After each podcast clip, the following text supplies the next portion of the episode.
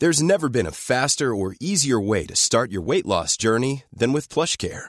PlushCare accepts most insurance plans and gives you online access to board-certified physicians who can prescribe FDA-approved weight loss medications like Wegovy and Zepbound for those who qualify. Take charge of your health and speak with a board-certified physician about a weight loss plan that's right for you. Get started today at plushcare.com slash weight loss. That's plushcare.com slash weight loss. plushcare.com slash weight loss.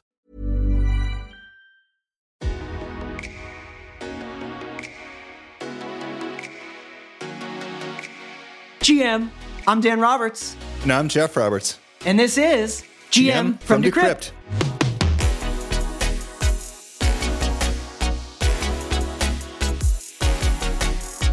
Okay, Jeff, we're going to have Caitlin Long on the show, someone we've wanted to have on for a while. Yeah, GM Dan, this is a good get. I've known Caitlin for years, and she is hands down one of the smartest people in crypto. It's also cool. She's a former banker. She's like 20 years on Wall Street, so she knows traditional finance deeply. And that's what makes it even cooler that she broke away to start Avanti, her stablecoin company in Wyoming that has big plans to be a bank. And it also has a new name, which I'm sure we'll get into. Yeah, and of course, we had her earlier this month at our event in Wyoming. And when she arrived, I mean, she drove to the event from a different event.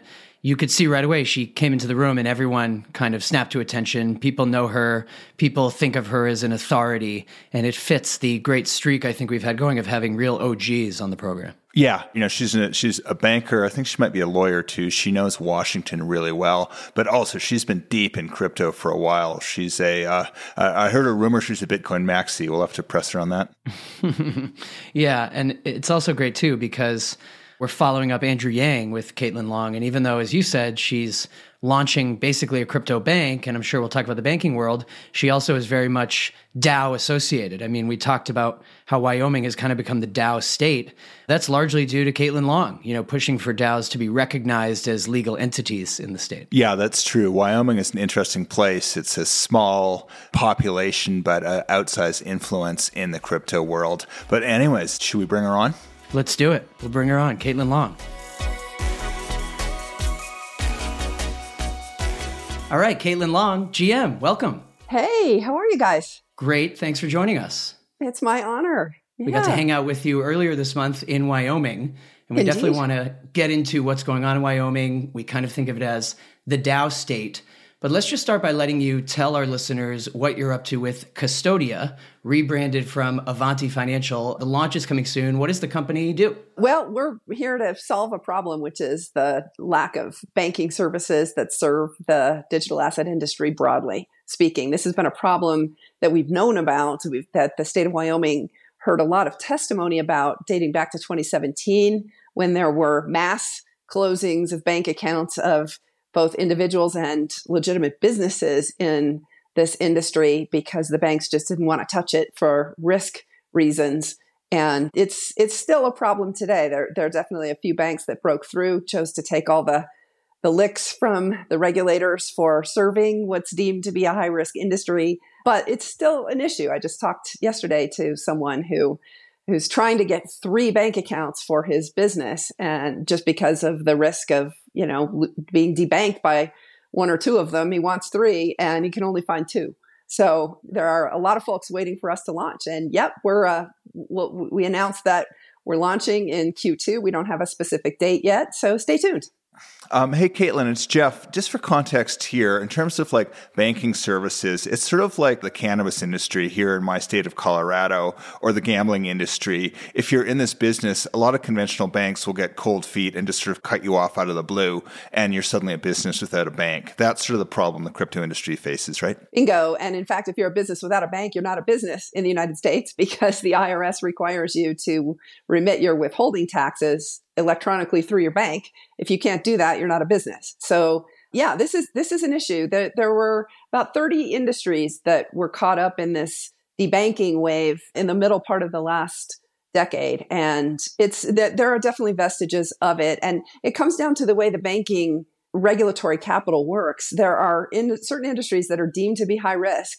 And really, what you see is that you mentioned, for example, the cannabis industry, the gaming industry. There are banks that specialize in serving those industries. And that's exactly what's happened to us because it's it's it's deemed to be too high risk for banks to dabble in it. So you're either in it in a very big way and you specialize or you're just not in it at all. And that's what we saw in 2017 where most of the banks there was a there was a compliance bulletin that went out in the fall of 2017 to all the banks from one of the federal bank regulators and most of the banks ended up just closing bank accounts en masse at that time. They were asked to do a, a review, a know your customer review of their customers, and um, and most of them decided just to close en masse. And what we heard it back in this was back when the Wyoming legislator legislature was getting going with the efforts in Wyoming. We heard a lot of entrepreneurs come and talk about how they couldn't get a backup bank account fast enough because there were only a couple of banks that were serving the industry and it was towards the end of the year and they were pretty full on their on their quotas and their capacity to onboard customers at that point. And so a lot of legitimate startups went out of business. It's actually quite sad.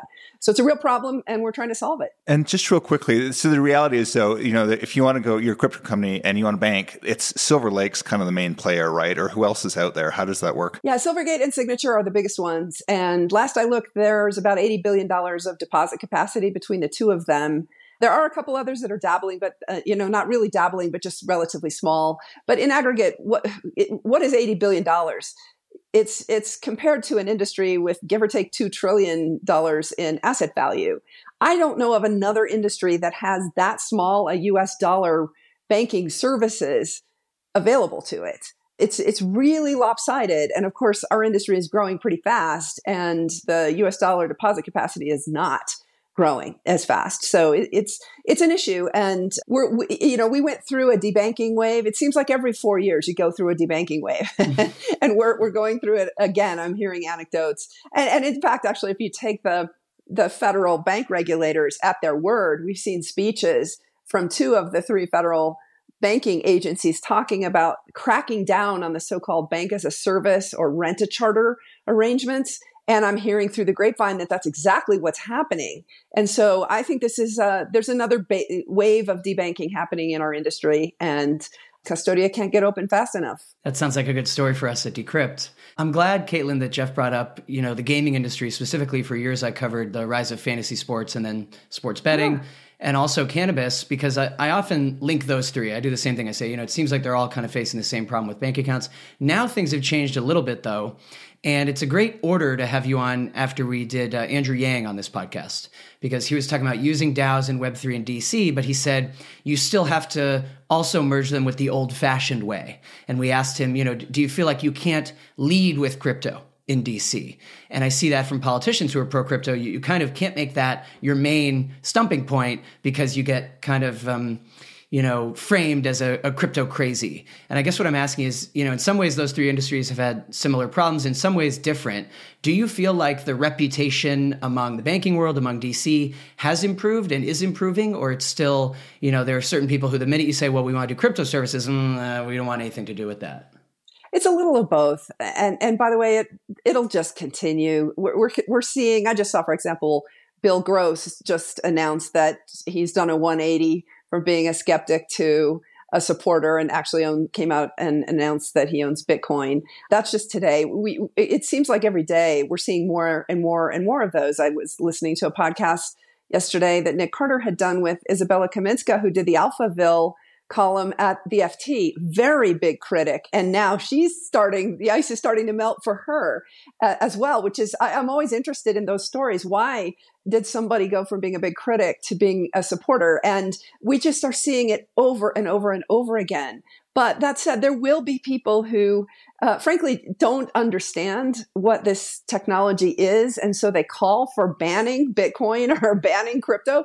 And we all know that's not possible, but it, it just frankly reveals a lot about the lack of curiosity and research that folks who say that um, have. But there are folks, of course, that do say that and are trying to to do that.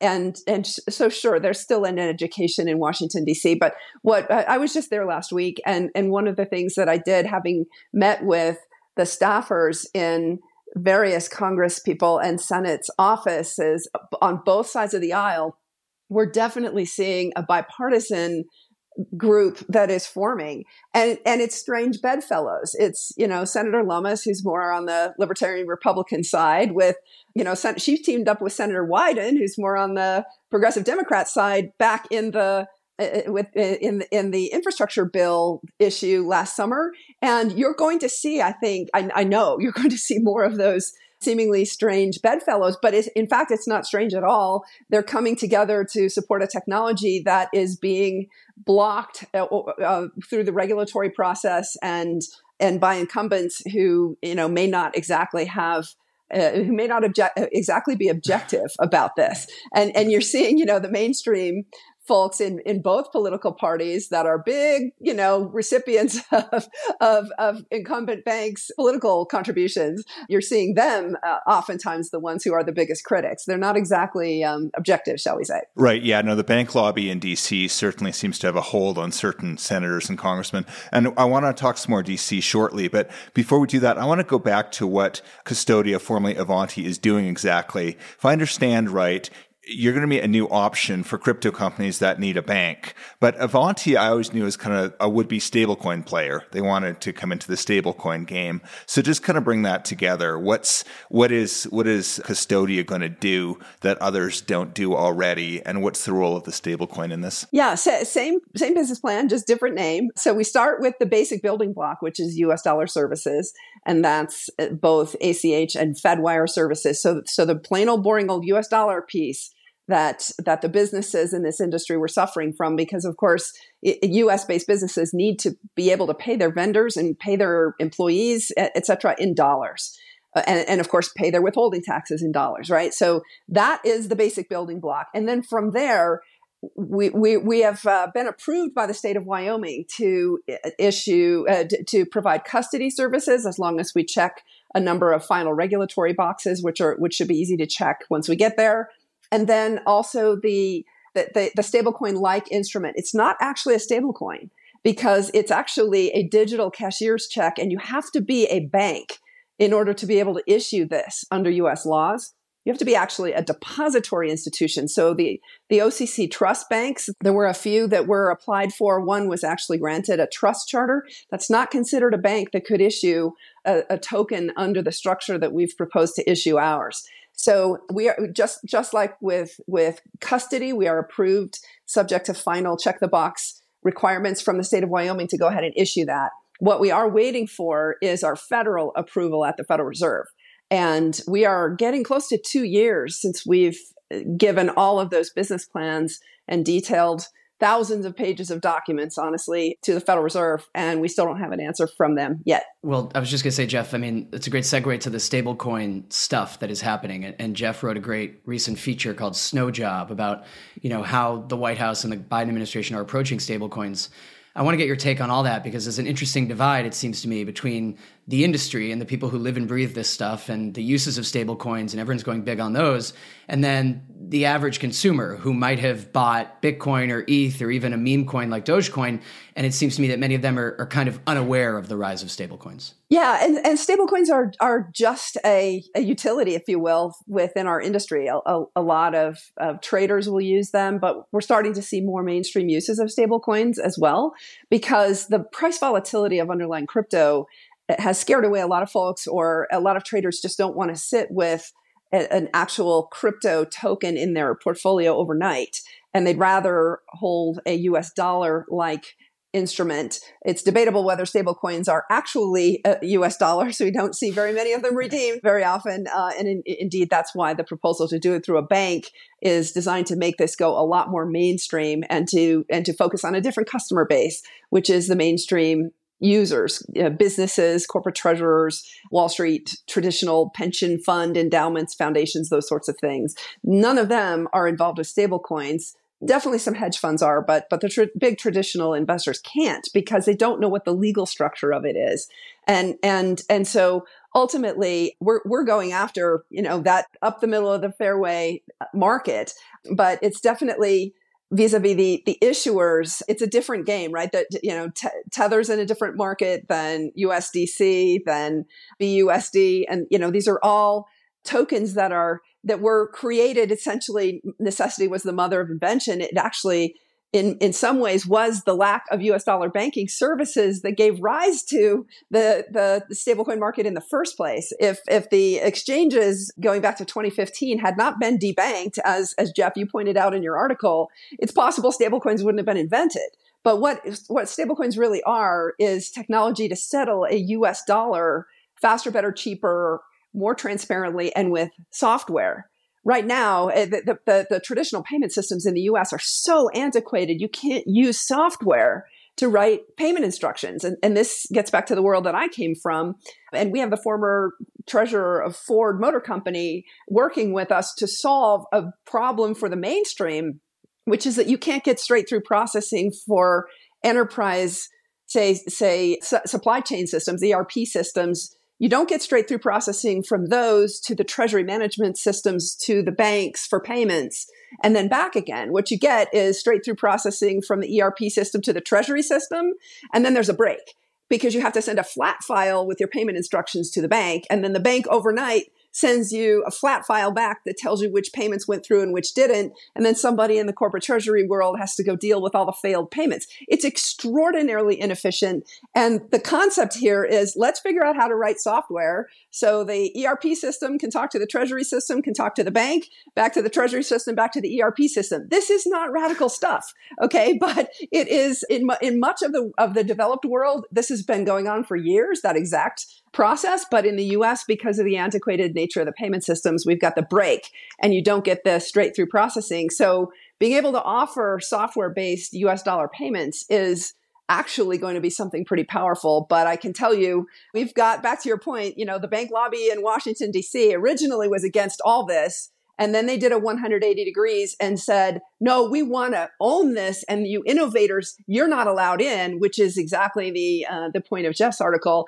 I think also the, the flip side is that there are a number of folks in the crypto industry who don't want regulation at all.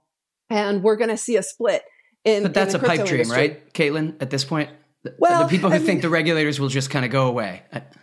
Well, they won't go away. That's that's for sure. And and of course, you know, there's a big irony between what we just saw with the LME with uh, with a regulated exchange doing a, effectively a bail-in, which you know that's happened in crypto a couple of times, and of course, people yell and scream and say that's criminal and they need to be regulated. But here we just saw the exact same behavior from a regulator regulated exchange. I digress. But but I think the crypto industry is gonna is gonna split into really three camps. One is the camp that just doesn't want regulation at all, very committed to DeFi, eh, very interested in just voluntary associations and um, voluntary means by which disputes get settled, no intermediaries whatsoever. And you know it, eh, that that's the code is speech group, and and they they definitely are are are going to make some headway. They already have and I think you cannot, just like you can't ban Bitcoin, you cannot ban that those types of structures. I think that will stay niche. The second group is is those that want to be regulated in order to get to the mainstream large value markets. And then the third group is a small group of us, including Custodia, that have been trying to do that for now almost two years and have gotten the Heisman from the regulatory process, so to speak. Wow, that's that's a lot to take in, Caitlin. I understood, I confess, about eighty percent of that. But one thing I think would help would be let's have an example of you know I think we agree that blockchain technology is superior to the legacy financial system. But suppose I start a, a new wallet, crypto wallet company. I make a cool new wallet, and I've got various cryptocurrencies. But I also I have vendors. I got to pay my employees. I got to pay the post office down the street who might want nothing to do with crypto. So if I understand right, I can show up at your bank and park my assets there, and then use use this new stablecoin to pay some of my more crypto friendly vendors and then also have a conventional like checking account to pay the the post office guy down the street. Is that a fair summary? Basically, with one huge caveat, which is that we are subject to bank level know your customer and anti-money laundering and OFAC uh, requirements. They are higher the bank requirements are higher than non-bank requirements. And so we can't give accounts to literally everybody every, we can only give accounts to those that that that that pass the know your customer anti-money laundering and other compliance checks and then on top of that we're as a bank required to do what's called customer due diligence we're required to comply with a travel rule we're required to do transaction monitoring there's a whole list of compliance. Now, of course, what I just laid out applies to every US based company. And frankly, most of the developed world does have those similar restrictions as well. What's different in the United States is that the bank level compliance requirements are higher. Whether we agree with those laws and rules doesn't matter. They are the law and we are required to comply with them. So, but, but Jeff, to your point, that is exactly what we're trying to do. And the concept here is that once we get direct access with the Fed, we'll be able to offer customers, to your point, the ability to have both US dollars and we're, we're starting with Bitcoin and Ethereum. We never, we may never go beyond those two because that's where the bulk of the demand is, of course, from the mainstream world. But that's the concept is, is seamless, seamlessly going back and forth 24 7, 365 between dollars and digital assets for those that are customers and or meet the customer requirements. Right, but are you going to get access to the Fed? I recall watching a hearing in DC recently where Senator Lummis was grilling Fed Chair Powell because basically they would not give. Uh, I think it was your company. It was uh, Avanti, as was known. They refused to give what's it called, like a, a master account to let you, you know, bank at the Fed. In which case, they sort of seem to be stimming you by simply doing nothing. And is that going to get solved soon? I'm optimistic it's going to get solved soon. Stay tuned we uh, it, it, it's not solved yet. Okay, I, I, I know Dan's got some DC questions. I want to mm-hmm. ask one more about stablecoins. You saw a hedge fund made a big short on Tether. What do you mm. think of that? Well, uh, when you dig into the reason for the short, it was a a bet by the hedge fund that the assets that back it are not worth par, and so therefore they're they're basically making the bet that you that that the dollar peg, if you will, at some point is going to break. I don't have a view on that. I don't know whether it will or not. I, I will ask one interesting conceptual question, which is stable coins trade like hot potatoes. The average tether trades about three times a day. And so the, the annualized velocity is give or take a thousand X last I last I looked. Okay. So most people don't sit with these. They are transactional and as a result, what's your real risk? If this is not a savings instrument, it's a transactional instrument and it trades like a hot potato. That's a rhetorical question because one of the interesting things about putting a short position on that I've learned in my many years of traditional finance is you might be right about the underlying fundamentals, but that doesn't necessarily mean the market price reflects that. And so there is an interesting question that no one knows the answer to, which is even if you grant that there's not 100% reserves worth par that are backing those stablecoin liabilities, would that matter in the marketplace? No one knows the answer to that question. And I think if these were long term instruments that people were trying to store value in, then then it'd be an easier question to answer than when you recognize that these are really transactional. Most people only hold on to them for a relatively brief period of time. They trade at incredibly high velocity. And does the does the fact that they're hot potatoes have an impact on whether that short position works out? We don't know the answer, and only time will tell.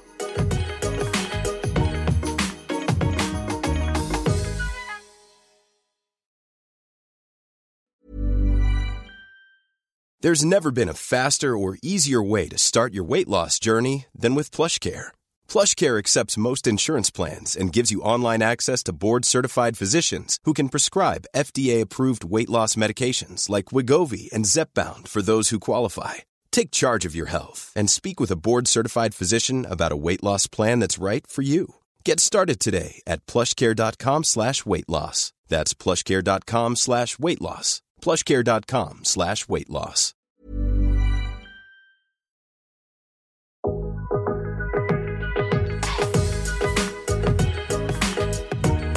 And uh, last one for me. What if the hedge fund's right? What if Tether does blow up? It breaks the buck and there's a run on it. How bad is that? Would that be for the crypto industry? Well, it's definitely not good because Tether is, of course, you know, infrastructure and, and, and stablecoins, I believe, are about 70%, are one side of about 70% of the transactions in the crypto industry. But I will say for those who are really hodlers, I've got a very long term view and very much am, am, am focused on on on a, a, very very long horizon. We're not building for short term here. The speculators are going to be hurt by something like that.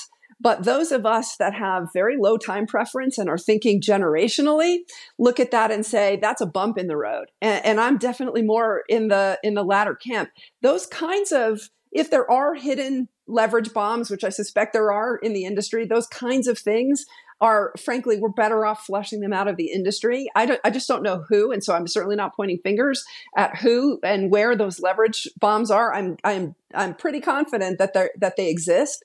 And for those that have the long-term time horizons, this is just a bump in the road and, and, and really good riddance. And I think you'll see if and when it happens, you'll see a number of, of those of us who are who are the proverbial old timers, or may, maybe more accurately, those with low time horizons, uh, look at that and say, "Great, let's now now let's get back to the real work of building." And and now that we've flushed out some of the the fast money crowd, Caitlin, I've got uh, two kind of cultural questions for you. You know, when you talk about all the inefficiencies in the banking system and there are others in the industry who who talk about that. It, it, sounds like such a no brainer. It sounds like, well, let's fix all these problems. It's so slow. It's so comically antiquated.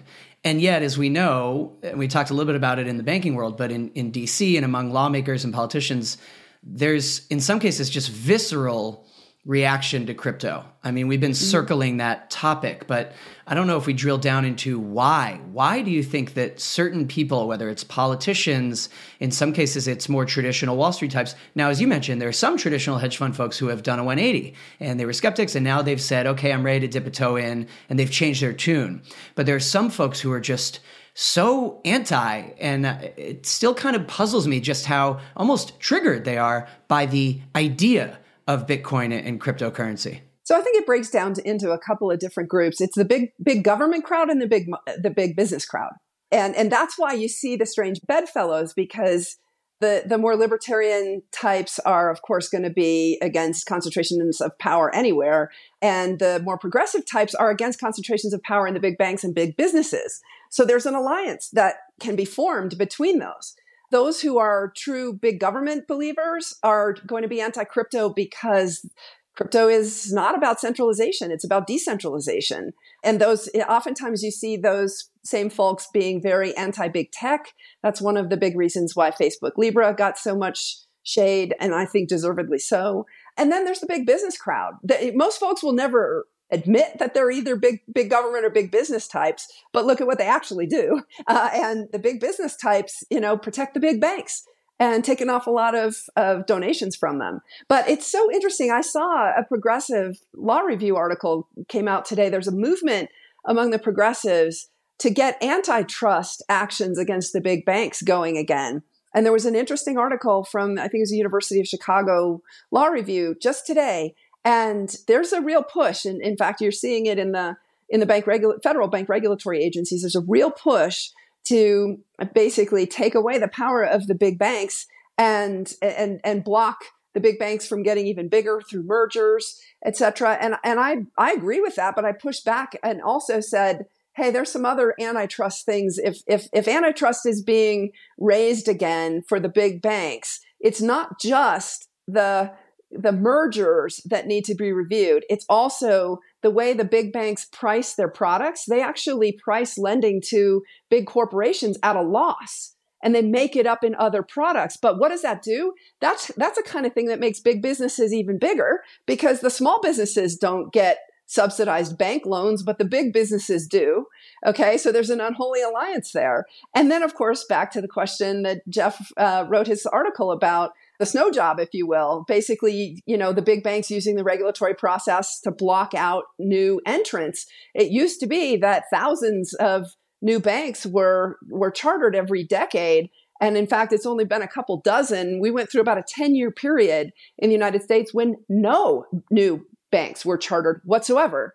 Okay. And so this is the kind of thing that creates concentrations of power. But the experience that Custodia is having with the long delay in getting access is indeed something that, that antitrust officials may want to take a look at. And uh, my second cultural question for you, you know, especially because of your background, we've been talking so much about kind of the, the hardcore finance side of things and, and banking and helping companies with banking in DC. What do you make of I guess you could call it the more, I'd almost say ethereal, but Web3, DAOs, NFTs, there's sort of you know, a, a, not separate, related, but a second culture stream that has truly erupted in the last year or so of, of crypto types like that. And obviously, yeah. you're part of that too with your your Twitter persona. Yeah, I think all that experimentation is great. I, I do consider myself a Bitcoin maxi, but a long term Bitcoin maxi. It's interesting. You asked the question about uh, of Joe Lubin, what's his second favorite token? And he said Bitcoin. So Joe and I would be reversed. And my, my favorite is Bitcoin. My second favorite is Ethereum. But but that's that's how I think about it.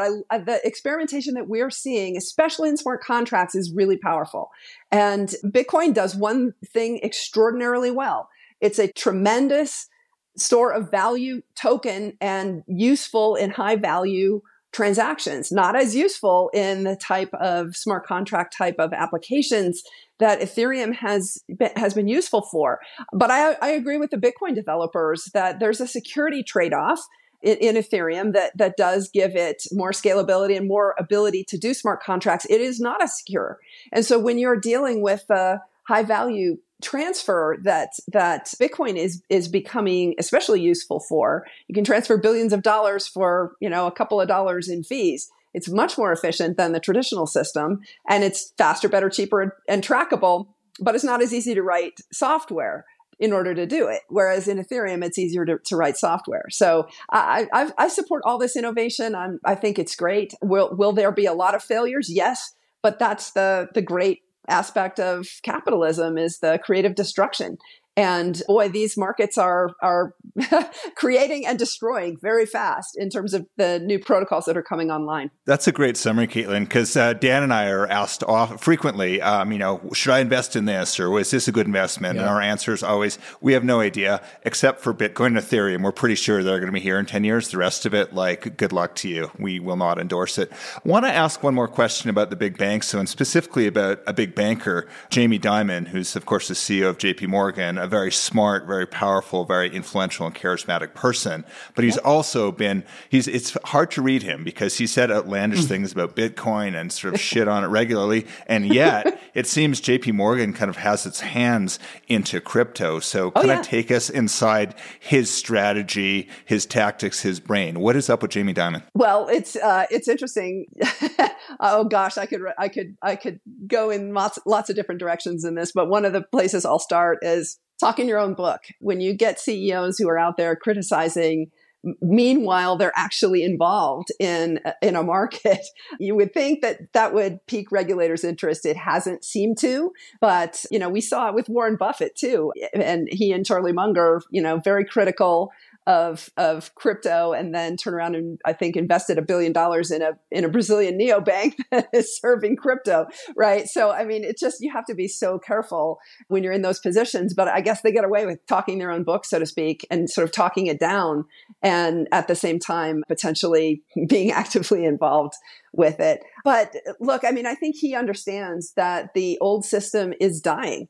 It's going to fight to the death because a lot of banks cannot afford to do what he's done, which is hire hundreds of people and create uh, their own crypto unit.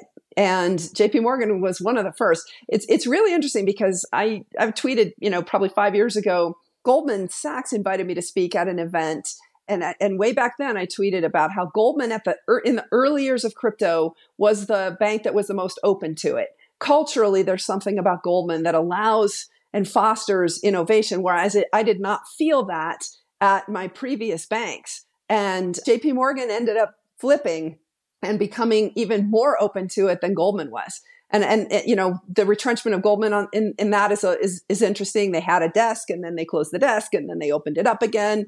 But when they did open it up again, they put, they put a very, very senior partner, the guy who ran the repo desk, which is which is the the core desk of any big investment bank, in charge of the crypto market. So it's just so interesting that you know the different banks have had different approaches, but certainly they, they've been more involved, I think, all along than they've been given credit for. It's just that they were they were indeed out there saying don't get involved in it if you work here. And I certainly had that that impression at Morgan Stanley in the beginning, way back when I first got involved with it. I didn't I didn't disclose it. I was afraid I'd get my head mm. chopped off right. for being involved with it. And then I finally there was en- enough critical mass to pop my head up And the funny thing is, I think you guys all know this story. The chief technology officer of Morgan Stanley contacted me. This was 2014, so uh, quite a while ago now. Contacted me and said, the board has asked me to make sure that I understand what this is. he found me on a on an internal forum, and I'm a little bit older than the average person, shall we say, in uh, in crypto, and so I must have stuck out to him like a sore thumb. And he called me out of the blue and said, "Can you get up here and tell me what this is?" and the board has asked us to make sure we don't miss it. And so he, he was great because I worked with him in a very small group. There were five of us between 2014 and 2016, and he was so skeptical. And I loved working with him because he really forced me to learn and justify and understand where he was coming from. And it actually helped solidify my own views of especially Bitcoin, but but crypto more broadly. Love those insights into behind the scenes at the banks. Uh, and what you said about Goldman too. Really quick question. Do you know what became of the man bun guy? Remember they brought in when Goldman went big on crypto, they had a guy with a man bun and it sounds like they replaced him with the repo desk guy. So do you know what happened to that guy? I don't. Um, I, and I never met any of the people there. I do know that I think they brought in, I think, a vice president, which is a mid level officer of the bank when they created the crypto desk in New York and then they closed it. That might be who you're talking about. And then when they brought it back, it was about six months later, they put a very, very senior person in charge of it. So that's just an interesting little piece of history about their own ebbs and flows in their involvement with this industry. Do you credit Dimon with JPM, as you said, you know, flipping Goldman in terms of being warming up to crypto, or was it sort of despite Jamie Dimon? You know, I don't know. I don't know the the dynamic of the different executives there. You know, if you look at the last decade, it's pretty clear JP Morgan won. so, you know, look at the size of the expansion of its balance sheet, the expansion of market value, the perception was that Goldman was the winner because it's the stock that was added to the Dow, you know, et cetera. And it's always had a little bit more respect. I think the profit per employee at Goldman is quite a bit higher than at the rest of the banks. But look, JP Morgan, in terms of growth of the business and growth of the balance sheet, definitely won the last decade. It'll be mm. interesting to see who wins the next decade. I have a feeling that it's not going to be one of those traditional ones. It, yeah. It's it's going to be it's going to be one of the innovators that you know, like a Coinbase getting a bank charter mm. that ends up winning the next decade of, in, in the banking wars, so to speak. Just fascinating, Caitlin. So much to take in. Uh, we've been talking about Wyoming a lot, but just to end, let's do it this way. If someone does go to your great state, three things you have to do if you go to Wyoming. Oh, gosh. You, you've got to go to Jackson and Yellowstone. You've got to eat at in Hartville at Wyoming's oldest bar, which has a tremendous chef that moved out from Los Angeles and only ever serves prime steaks. It's kind of in the middle of nowhere, but foodies from all over the world come to it because it's the it's the best steak in Wyoming and Wyoming's oldest bar. It's called Miners and Stockmen's in Hartville, Wyoming, an old mining town. And what's the third thing? I would say you have to go hike Lake Marie. That's something only the locals really know because most people end up in Yellowstone and Grand Teton National Park. But if you really want a tremendous experience in nature where you're really probably not going to see very many very many other people, go up and hike the snowy range, Lake Marie. Nice. Jeff, we have to go back soon to do all that. Deal. I want to check out this oldest bar. It sounds like fun. Dan it's and I went awesome. to Cowboy Bar, but that's another story. Um, anyways, Caitlin Long, thank you so much for joining. Fascinating interview. Thanks, guys. Good to see you again. Welcome back to Wyoming soon. This has been GM from Decrypt. I'm Dan Roberts. And I'm Jeff Roberts. GM is a Decrypt podcast produced by Redd Rock Music. Our executive producer is Red Yoakum, our associate producer is Emma Martins, and our audio engineer is Enrique Hinojosa. For more from Decrypt, go to decrypt.co or download our mobile app. Subscribe and review us wherever you listen, and we'll meet you back here next time for more crypto conversation. GM.